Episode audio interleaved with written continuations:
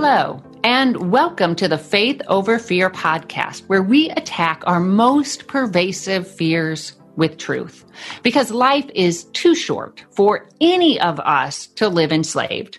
We are passionate about helping God's children live in freedom. We would love to chat with you online or on social media. Visit our show notes to learn how to connect with us. I'm Jennifer Slattery. And I'm Jody Bailey. And today we're going to be talking about something I am sure most of us, if not all of us, struggle with. And we're also going to be discussing a little bit of a tricky Bible passage. So our culture tends to prioritize outward displays of strength, independence, people who appear to have it all together. And as a result, many of us are tempted to hide our areas of weakness, our areas of brokenness and need because we don't want to appear vulnerable. Because I think when we're vulnerable, we risk being hurt. It takes courage to pursue healing, emotional, physical, or spiritual healing from Jesus. It takes courage really just to pursue Jesus. And I think many times we're afraid to hope and then feel the sting of disappointment. You know, you talk about weakness and you talk about being afraid to hope about being healed. Um, I went through something similar for 10 years from the time I was 18 until I was 28. I was diagnosed right after I graduated from high school with agoraphobia, and it's essentially panic attacks whenever you leave the house. I could not, for three of those months initially, I couldn't go to the mailbox and check the mail. I wouldn't even talk on the phone and to to go through that especially at 18 when you're the kid who has it all together and you make straight A's and you've got the almost full ride to your number one school and suddenly you're not going to college and you're trapped in your room and every you feel like everybody's looking at you going just open the door and walk out. You know it's a very weak shameful feeling almost that you can't just open the door and walk out like everybody else does. The thing is we can get buried in that place and fail to realize that other people have gone through the same thing that we have. I went through 10 years of medication and therapy and i can remember um, within that 10 years being on my knees on the bed even at 24 and married and and yelling at God about why can't I be quote normal because to me this was abnormal and seeking this healing like seeking going down to the front at church one time and and asking to be prayed for and, and the pastor looking at me and saying I don't know how to pray for you. So basically he wasn't saying like I'm not concerned he's just saying I don't know I'm I'm not sensing from God specifically how I can help you right now. Exactly. He just was not, you know, he was a very spirit filled person and he could not sense how to pray in that moment. And I really do believe that was God. God wasn't done with me yet. God was working something in me because I was very, very independent and self reliant and I didn't go to I would have told you I was a Christian, but I didn't go to him and ask him. I play I planned out my life. I did my own thing. I did it my way, but but it forced me to rely on him. That's what I think when I now that I'm after you just said that I'm kind of processing your encounter with that pastor. It's almost like God was saying in that moment, "Wait a minute, you're going to him when I'm calling you to come to me." Yes, that that's probably very true because I I went a lot of places. I mean, and and and other places we can go to other places. Therapy is good. Doctors are good. We need those things. But we also need to be seeking christ first. I mean those other things in conjunction with him. But we need to be going to him first. And in my life i was not. During that time of your struggle did you share that really what you were going through with anyone? I really didn't talk a lot about it initially because there's this sense of I'm I'm weak. I can't take care of this myself. There's something wrong with me and you start to feel like people are judging you. And so I really didn't say a lot, like key people who needed to know. When I met my husband and I started dating him and then I knew it was going to be serious, he, I told him. But once I people started to find out, like at church, there were people who came to me and said, you know, I've had the same, a similar thing happen to me. Because what we don't realize is that, you know, maybe not agoraphobia might not be so common, but panic attacks are not that uncommon. And I would venture to say most of the people I've ever talked to have had at least one and can understand how you're feeling. So there's this importance to opening up and telling your story and being willing to be vulnerable. And we don't recognize our need for Jesus if we think we're super strong. No, because, and the interesting thing is, when I look back now, I don't see the hard parts. I mean, I do see the hard parts, but the, the un, overriding, the overriding thing I see is Him there. I can look back at any key point in that time when I was struggling and I don't feel the fear. I don't feel the discouragement. I can see where somebody spoke something to me, or I read a verse, or I was alone in my room, but I felt His presence presence. And so on the backside of it, he was there all along.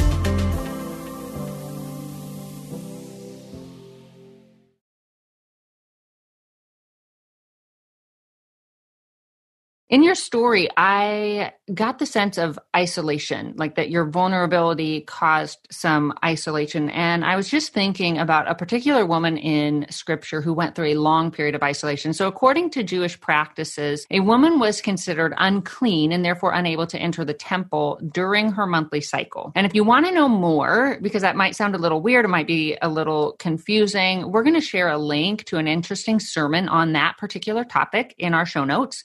But normally a woman's period of separation, it lasted, I don't know, seven days. But for this woman in particular, this one woman we're going to be speaking about, her isolation went on for 12 years. So we're told in Luke chapter 8, Jesus was on his way. So he's around a crowd of people. He was on his way to heal a man's daughter. And starting in verse 42, we read Luke 8 42, as Jesus was on his way, the crowds almost crushed him. And a woman was there who had been subject to bleeding for 12 years, but no one could heal her.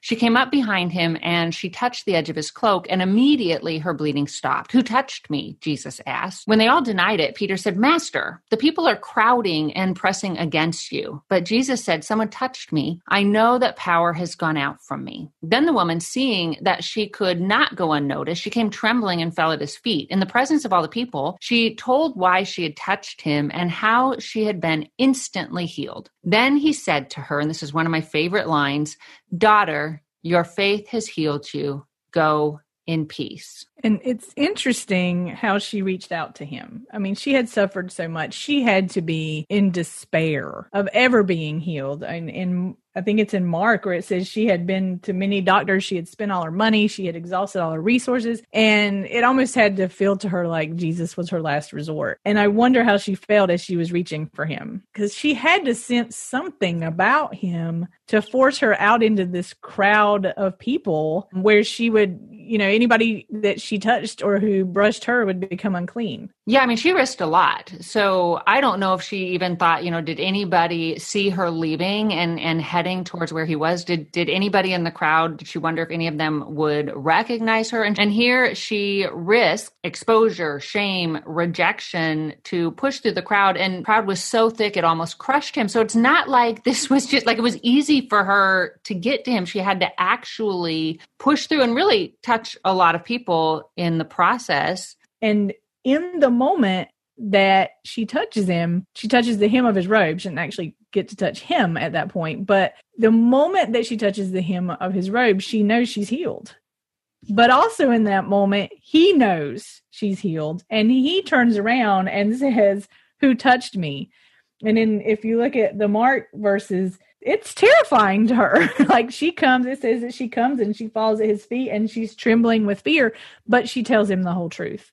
And so in that moment, she did not let that shame. She made herself openly vulnerable to everybody out there. It was me who touched him.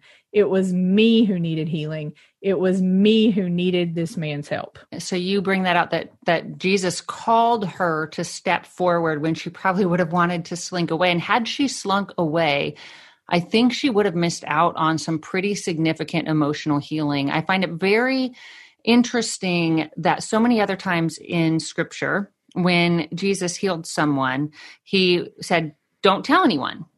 But with this woman, he called her out. And I see that just as a call into freedom. And, and it reminds me of the verse that says, First Peter 2 9, but you are a chosen people, a royal priesthood, a holy nation, God's special possession, that you may declare the praises of him who has called you out of darkness into his wonderful light. So he was calling her out and really I feel like it was kind of a declaration to her and to everyone else like, "Hey girl, raise your chin." And and I think Jesus raises our chin and I find it significant as well. This is the only time in scripture we have record of Jesus calling a woman daughter. So here's this woman who felt so unclean so unworthy, so isolated, so rejected, so vulnerable.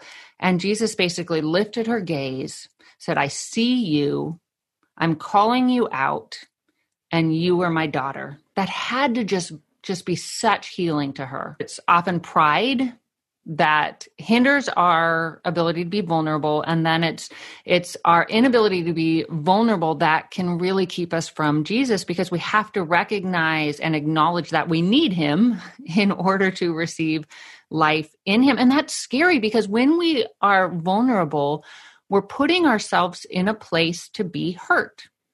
We're saying I, am going to try like when we're vulnerable with Jesus we're saying I trust you to be there for me. I trust you to meet my need in this place. I trust you to help me here as, and I trust that your help, as you decide it, is going to be best. And that's a really scary place. He's more interested um, in what's happening to us spiritually and what's happening to us internally and what's happening to us emotionally. And so our healing may not look like we want it to look. So it can be hard to be vulnerable and to trust a God, um, to trust Him with our lives, to trust Him even if it doesn't look like what we want it to look like. Job said, "Though He slay me, still I trust Him," and that's such an incredible. Pl- I'm not there, but that's such an incredible place to be to be able to look at God and say, "No matter what what you do." I will still trust you. And understanding too that healing, what Christ's whole purpose for coming was to heal the sin in us, was to free us from that so that we could spend eternity with him. And we have to be willing to be vulnerable enough with him to say i've messed up to say i'm not doing it right to say i have failed you so that he can you know that's where salvation comes in so that he can save us so that he can ultimately heal us into that freedom of life in him no matter what our physical life might look like within that healing. One thing i found interesting with the chronology of events that we see in this passage, what happened before and what happened after, is Jesus was encountering a lot of quote unquote unclean things. So, Jesus, the only one who truly is clean, was making all of these things clean. So, first, he encountered a man with, with unclean spirits and Jesus cleansed him. He cast the demons out. And then the demons went into pigs, which were unclean animals that were often used for sacrifices to pagan and false gods. And then here's this woman who was bleeding and she was considered unclean and, and anyone who touched her would be considered unclean and then directly following that she went and jesus went and encountered a dead girl and the dead were considered unclean and in each of these instances instead of of all of those things making Jesus unclean, he made them clean. And that's very similar to what he does with us. Our sin doesn't tarnish him. Instead, he makes us holy. He washes us clean. He takes the unclean and makes it clean. It, and it's interesting too when Jesus, when he spoke to her, he said, your faith has healed you. And so that just, it's a reminder to us grace always comes through faith, not works. And I believe in that moment that he was not just speaking about her bleeding. I believe he was saying to her, You've encountered the Son of God. You are healed you're given eternal life and and that's what he promises to all of us we know we're going to be healed whether that's today or tomorrow or a year from now or when we reach heaven. We know that one day we will be fully healed, made fully whole emotionally, spiritually, and physically.